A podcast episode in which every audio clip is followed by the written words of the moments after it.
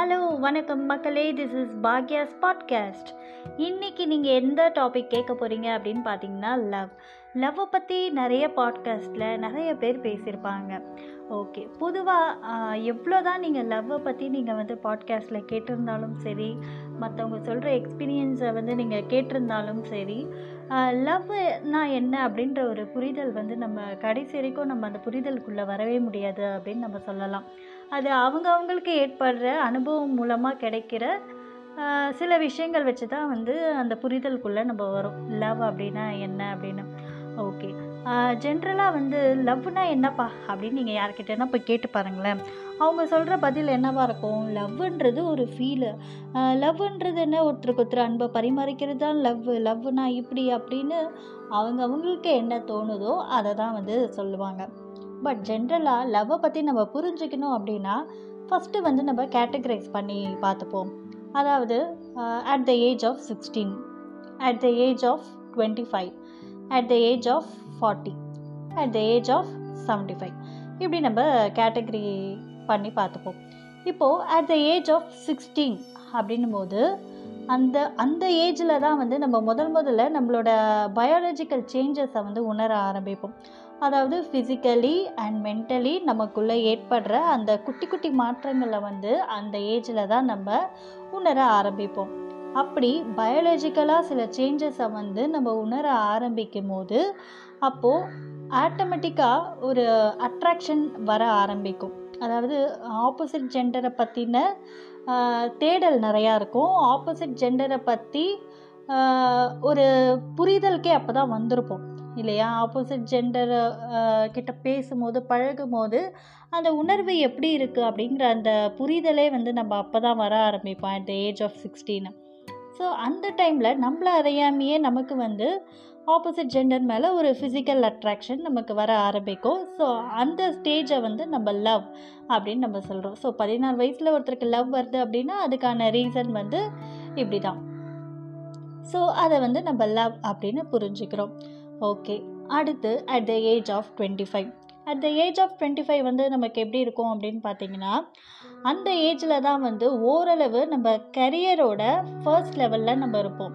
College எல்லாம் முடிச்சுட்டு நமக்குன்னு ஒரு வேலை ஒரு சேலரி ஸோ ஒரு லைஃப் வந்து ஒரு மாதிரி ஸ்மூத்தாக போயிட்டு இருக்க ஒரு டைம் அது. அது மட்டும் இல்லாமல் ஒரு ஒர்க் ப்ரெஷர் அதெல்லாம் வந்து நமக்குள்ளே இருந்துக்கிட்டே இருக்கும் இல்லையா? ஸோ ஃபேமிலியோட ரெஸ்பான்சிபிலிட்டியெல்லாம் நம்ம அந்த ஏஜில் எடுத்துக்க ஆரம்பிப்போம். ஸோ இந்த மாதிரி நம்ம இருக்கும்போது நம்மள அறியாமையே ஒரு குட்டி குட்டி ஸ்ட்ரெஸ் வந்து நமக்குள்ளே இருக்கும். அந்த ஏஜில் அந்த ஏஜ் ஆஃப் டுவெண்ட்டி ஃபைவ்ல அந்த ஒரு ரெஸ்பான்சிபிலிட்டியான ஒரு ஏஜ் இல்லையா? ஸோ அந்த டைமில் வந்து நமக்கு வந்து நிறைய ஸ்ட்ரெஸ் வரும்.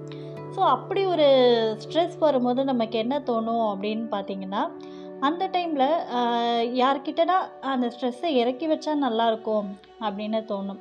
அப்பார்ட் ஃப்ரம் ஃபேமிலி ஃப்ரெண்ட்ஸு நமக்குன்னு ஒரு கம்பேனியன் இருந்தால் நல்லா இருக்குமே அப்படின்னு தோன்ற ஏஜ் தாங்க. At the age of twenty five ஜென்ரலாக பாருங்களேன். நிறைய பேருக்கு வந்து அந்த மேரேஜை பற்றின ஆசைகளே வந்து அந்த ஏஜில் தான் வந்து உருவாகும். கேர்ள்ஸாக இருக்கட்டும் பாய்ஸாக இருக்கட்டும் அந்த இருபத்தஞ்சி வயசில் தான் வந்து தனக்குன்னு ஒரு கம்பேனியன் வேணும் அப்படிங்கிற அந்த எண்ணமே வந்து அந்த ஏஜில் இப்போல்லாம் வந்து நிறைய பேருக்கு வரும். ஸோ அந்த ஏஜ் வந்து பார்த்திங்கன்னா நமக்கு ஒரு கம்பேனியன் வேணும் அப்படின்னு நினைக்கிற ஏஜ் இல்லையா? ஸோ அந்த டைமில் நமக்கு யாரை பார்த்தாலும் சட்டன் லவ் வந்துடும் so that is what love அந்த ஏஜில் வரக்கூடிய லவ் வந்து அதுதான். And at the age of forty இப்போது at the age of forty அப்படின்றது என்னென்னா uh, அந்த ஏஜில் வந்து நம்ம ஆல்மோஸ்ட் எல்லாருமே வந்து கல்யாணம் ஆகி ஃபேமிலியோட லைஃப்பில் செட்டில் ஆகிருப்போம் இல்லையா? அப்போது ஹஸ்பண்ட் ஹஸ்பண்ட் அண்ட் ஒய்ஃப்குள்ளே ஏற்படுற அந்த சின்ன சின்ன அண்டர்ஸ்டாண்டிங் ஓகே ஹஸ்பண்ட் அண்ட் ஒய்ஃப்குள்ளே வந்து அந்த ஃபிசிக்கல் அட்ராக்ஷன் அதெல்லாம் தாண்டி ஒரு எமோஷ்னல் பாண்டிங் வேணும். ஒரு எமோஷ்னல் அட்டாச்மெண்ட் வேணும் அப்படின்னு ஏங்கக்கூடிய வயசு தான் வந்து அந்த age at the age of ஃபார்ட்டின்றது ஒரு எமோஷ்னல் பாண்டிங் வேணும் அப்படின்னு ஆசைப்படுற ஒரு ஏஜ் ஸோ அந்த ஏஜில் வந்து எப்படி இருக்கும்னா அந்த லவ் வந்து ரொம்பவே வந்து டிஃப்ரெண்ட்டாக இருக்கும். சப்போஸ் அந்த நாற்பது வயசு ஆகியும் கல்யாணம் ஆகாமல் சில பேர் இருக்காங்க அப்படின்னா ஐயோ எனக்கு ஒரு துணை வேணும்ப்பா அட்லீஸ்ட்டு ஒரு பேசி சிரிக்கிறதுக்காவது எனக்கு ஒரு துணை வேணும். அட்லீஸ்ட் என்னோடய ஃபீலிங்ஸை ஷேர் பண்ணிக்கிறதுக்காகவாவது எனக்கு ஒரு துணை வேணும் அப்படின்னு நினைக்கக்கூடிய ஏஜ் தான் வந்து at the age of forty அடுத்து at the age of seventy five அதாவது எல்லாமே அனுபவிச்சுட்டு ஆடி அடங்குற ஒரு ஏஜ் அது. அந்த ஏஜில் வந்து என்னாகும்னா அட்லீஸ்ட் அந்த என்னை வந்து டேக் கேர் பண்ணுறதுக்கு ஒருத்தர் இருக்கணும் அப்படின்னு நினைக்கிற ஏஜ் ஸோ அது ஒரு வகையான லவ் இப்படி கேட்டகரைஸ் பண்ணி பார்த்தீங்க அப்படின்னா அந்த லவ் அப்படிங்கிறது அந்தந்த ஏஜுக்கு தகுந்த மாதிரி அது மாறும். பொதுவாக லவ்ன்றது ஏதோ ஒரு தேவைக்காக தான் வந்து அந்த லவ் அப்படிங்கிறது க்ரியேட் ஆகுது. இப்போ நான் சொன்னேன் பார்த்தீங்களா இப்போ கேட்டகரைஸ் பண்ணி பார்க்கும்போதே உங்களுக்கு புரிஞ்சிருக்கும். அட் த ஏஜ் ஆஃப் சிக்ஸ்டீனாக இருக்கட்டும் at the age of twenty ஃபைவாக இருக்கட்டும் அட் த ஏஜ் ஆஃப் ஃபார்ட்டியாக இருக்கட்டும் at the age of seventy ஃபைவாக இருக்கட்டும். இது எல்லாமே வந்து பார்த்திங்கன்னா ஏதோ ஒரு தேவைக்காக க்ரியேட் ஆகுறது தான் இல்லையா? ஸோ அந்த தேவைக்காக ஒரு ஒரு விஷயம் ஒரு பாண்டிங் வந்து க்ரியேட் ஆகுது அப்படின்னா அதுதான் லவ் என்னோட தேவைக்கு நீ உன்னோட தேவைக்கு நான் ஸோ இந்த மாதிரி ஒரு தேவைக்காக ஒரு ஏற்படுற ஒரு பிணைப்பு தான் வந்து லவ் இல்லையா? ஸோ லவ் அப்படிங்கிற புரிதலுக்குள்ளே இப்போ எல்லாருமே வந்திருப்பீங்க. ஸோ இந்த லவ்வை வந்து வெளிப்படுத்துகிற விதம் அப்படின்னு பார்த்தீங்கன்னா it differ from person to person ஒருத்தர் வெளிப்படுத்துகிற மாதிரியே இன்னொருத்தர் வெளிப்படுத்துவாங்களா அப்படின்னு கேட்டால் நிச்சயமாக கிடையாதுங்க. வெளிப்படுத்துகிற விதம் வந்து ஒவ்வொருத்தருக்குமே வந்து மாறும். இப்போது அவங்கவுங்க எந்த மாதிரியான ஒரு சூழ்நிலையில் இருக்காங்க? அவங்க பார்த்த சர்க்கிள் எப்படி? அவங்களுக்குள்ளே இருக்கிற அந்த மெச்சூரிட்டி எப்படி? இதெல்லாம் பொறுத்து தான் அவங்க காதலை வெளிப்படுத்துகிற முறையும் வந்து மாறும். பொதுவாக லவ்வுக்கு வந்து ஃபைவ் லாங்குவேஜஸ் இருக்குது அப்படின்னு சொல்கிறாங்க அது quality of time physical touch அப்புறம் கிஃப்ட்டு ஷேர் பண்ணிக்கிறது அப்புறம் ஆக்ட்ஸ் ஆஃப் சர்வீஸ் அப்புறம் இன்னும் ஒன்று ஏதோ ஒன்று இருக்குது ஸோ மொத்தம் வந்து இந்த அஞ்சு அஞ்சு காதல் மொழிகள் இருக்குது ஸோ இந்த அஞ்சு காதல் மொழியில் வந்து பார்த்திங்கன்னா ஒவ்வொருத்தரும் வந்து ஒவ்வொரு விதத்தில் வந்து அந்த லவ்வை வந்து காட்டுவாங்க. இப்போ வந்து லவ்வை வந்து ஃபிசிக்கல் டச் மூலமாகவும் காட்டலாம். தட் இஸ் ஒரு ஆசையாக கையை பிடிக்கிறது ஓகே ஆறுதலாக ஹக் பண்ணுறது ஸோ கிஸ் பண்ணுறது ஸோ இந்த மாதிரி ஃபிசிக்கல் டச் மூலமாக தங்களுடைய காதலை வந்து வெளிப்படுத்தலாம். அல்லது quality of time so quality of டைம்னு வரும்போது அவங்களுக்காக நம்ம நேரம் வந்து செலவிடுறது. ஓகே அதாவது அட்லீஸ்ட் டெய்லி நம்மளுடைய லைஃப் பார்ட்னருக்காகவோ இல்லை லவ் பார்ட்னருக்காகவோ அட்லீஸ்ட் ஒரு ஆஃப் அன் ஹவர் ஆச்சு டெய்லி ஸ்பெண்ட் பண்ணுறது so that is what quality of time அதாவது குவாலிட்டி ஆஃப் டைம்னு சொல்லிட்டு சில பேர் என்ன பண்ணுவாங்கன்னா நான் உன் கூட தானே இருக்கேன் உன் கூட தானே இருக்கேன் அப்படின்வாங்க ஆனால் பார்த்தீங்கன்னா நம்ம கூட தான் இருப்பாங்க.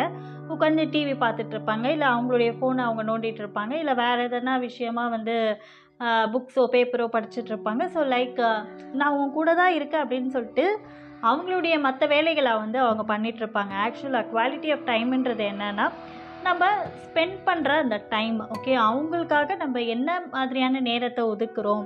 எப்படி நம்ம அவங்களுக்காக நேரத்தை ஒதுக்குறோம்? ஸோ அவங்க கூட வந்து எப்படி நம்ம வந்து பேசுகிறோம் பழகுறோம்?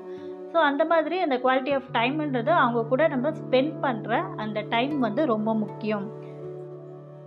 ஸோ நான் சொன்னேன் இல்லையா அஞ்சு லவ் லாங்குவேஜ்னு அதில் ஒன்று விட்டுட்டேன் சொல்ல மறந்துட்டேன். So that is words affirmation so words affirmation அப்படிங்கிறது லவ் லாங்குவேஜில் வந்து எனக்கு ரொம்ப பிடிச்ச ஒரு love language that is words affirmation அப்படிங்கிறது என்ன அப்படின்னு பார்த்தீங்கன்னா வார்த்தைகள் மூலமாக காதலை வந்து வெளிப்படுத்துறது.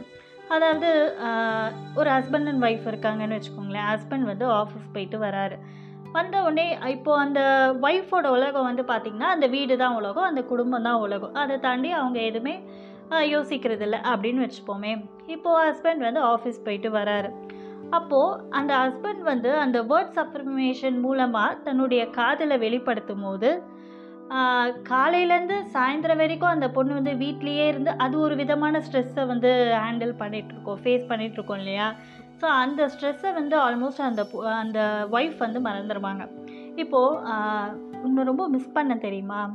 ஆஃபீஸில் இருக்கும்போது கூட எனக்கு ஓன் நினப்பாகவே இருக்குது ஸோ இந்த மாதிரி சின்ன சின்ன சின்ன சின்ன வேர்ட்ஸ் அஃபர்மேஷன் வந்து அந்த காதலை வந்து உண்மையிலே ரொம்ப அழகாக்கும்.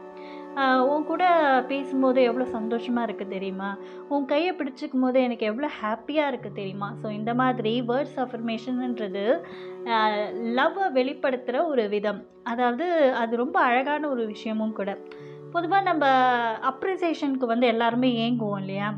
இப்போ ஒரு ஒய்ஃப் வந்து குக் பண்ணுறாங்க ஒரு சமையல் வந்து குக் பண்ணி உங்களுக்காக கொடுக்குறாங்க ஹஸ்பண்ட்காக கொடுக்குறாங்க அப்படின்னா அது நல்லாயிருக்கும் நல்லா இல்லையோ அது செகண்ட்ரி பட் அது என்னவோ தெரில நீ சமைக்கிறது எல்லாமே ரொம்ப டேஸ்ட்டாக இருக்குது டேஸ்ட்டாக இருக்கோ இல்லையோ நீ சமைக்கும்போது அது அந்த அந்த சாப்பிடும்போது எனக்கு அந்த உன்னோட லவ் அதில் தெரியுது உன்னோட கேர் அதில் தெரியுது.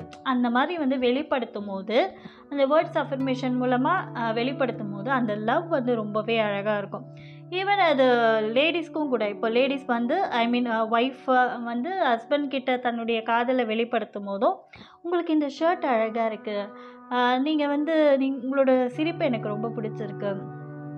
இந்த மாதிரி சின்ன சின்ன விஷயங்கள் நோட் பண்ணி நோட் பண்ணி நம்ம வந்து வார்த்தையால் அந்த காதலை வெளிப்படுத்தும் போது அந்த காதல் வந்து ரொம்பவே அழகாக இருக்கும்.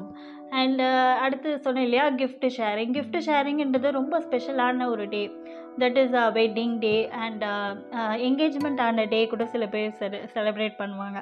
ஸோ அந்த மாதிரி செலிப்ரேட் பண்ணுற டைமில் வந்து கிஃப்ட் ஷேர் பண்ணிக்கிறது. ஸோ இது ஒரு வி uh, விதமான வந்து uh, love language and acts of service that is பணிவிடைகள் பண்ணிக்கிறது. ஒருத்தருக்கு ஒருத்தர் பணிவிடைகள் பண்ணிக்கிறது. இப்போ வந்து ஒய்ஃபுக்கு ரொம்ப காய்ச்சலாக இருக்குது அந்த டைமில் ஹஸ்பண்ட் வந்து ஆறு ஆறுதலாக வந்து பக்கத்தில் உட்காந்து ஒரு சுடு தண்ணி வச்சு கொடுக்குறதா இருக்கட்டும் இல்லை டேப்லெட் எடுத்து கையில் கொடுத்து போடுன்னு சொல்கிறதா இருக்கட்டும். ஸோ அந்த மாதிரி அந்த சின்ன சின்ன கேர் ஸோ அண்ட் மோரோவர் ஒய்ஃபும் வந்து ஹஸ்பண்டுக்கு பண்ணக்கூடிய சின்ன சின்ன கேர் ஸோ இதெல்லாம் ஒரு வகையான காதல் வெளிப்பாடு தான் இப்படி நம்ம எந்த விதத்தில் வந்து நம்மளுடைய காதலை வெளிப்படுத்துகிறோம் அப்படிங்கிறத ஆப்போசிட் ஆப்போசிட் நம்மளுடைய பார்ட்னர் வந்து அதை புரிஞ்சுக்கவும் தெரிஞ்சுக்கணும். இப்போ அதாவது நம்மளுடைய லைஃப் பார்ட்னர் வந்து எந்த வகையில் வந்து எந்த லவ் லாங்குவேஜ் மூலமாக அவங்களுடைய காதலை வெளிப்படுத்த நினைக்கிறாங்க அப்படிங்கிற அந்த புரிதல் இல்லாததுனால தான் சம்டைம்ஸ் வந்து அவங்களுக்குள்ள வந்து ஒரு ஒரு சின்ன மிஸ் அண்டர்ஸ்டாண்டிங் வருது. ஸோ நம்மளுடைய பார்ட்னர் லைஃப் பார்ட்னர் வந்து எந்த விதத்தில் வந்து காதலை வெளிப்படுத்துகிறாங்க அவங்களுக்கு எப்படி வெளிப்படுத்தினா பிடிக்குது? ஸோ அதை வந்து புரிஞ்சுக்கிட்டாலே அந்த காதல் வந்து ரொம்ப அழகானதாக மாறிடும். ஓகே ரொம்ப நேரம் பேசியாச்சு. வேறு ஒரு டாப்பிக்கோடு சந்திக்கிறேன். Until then bye from Baakiya tata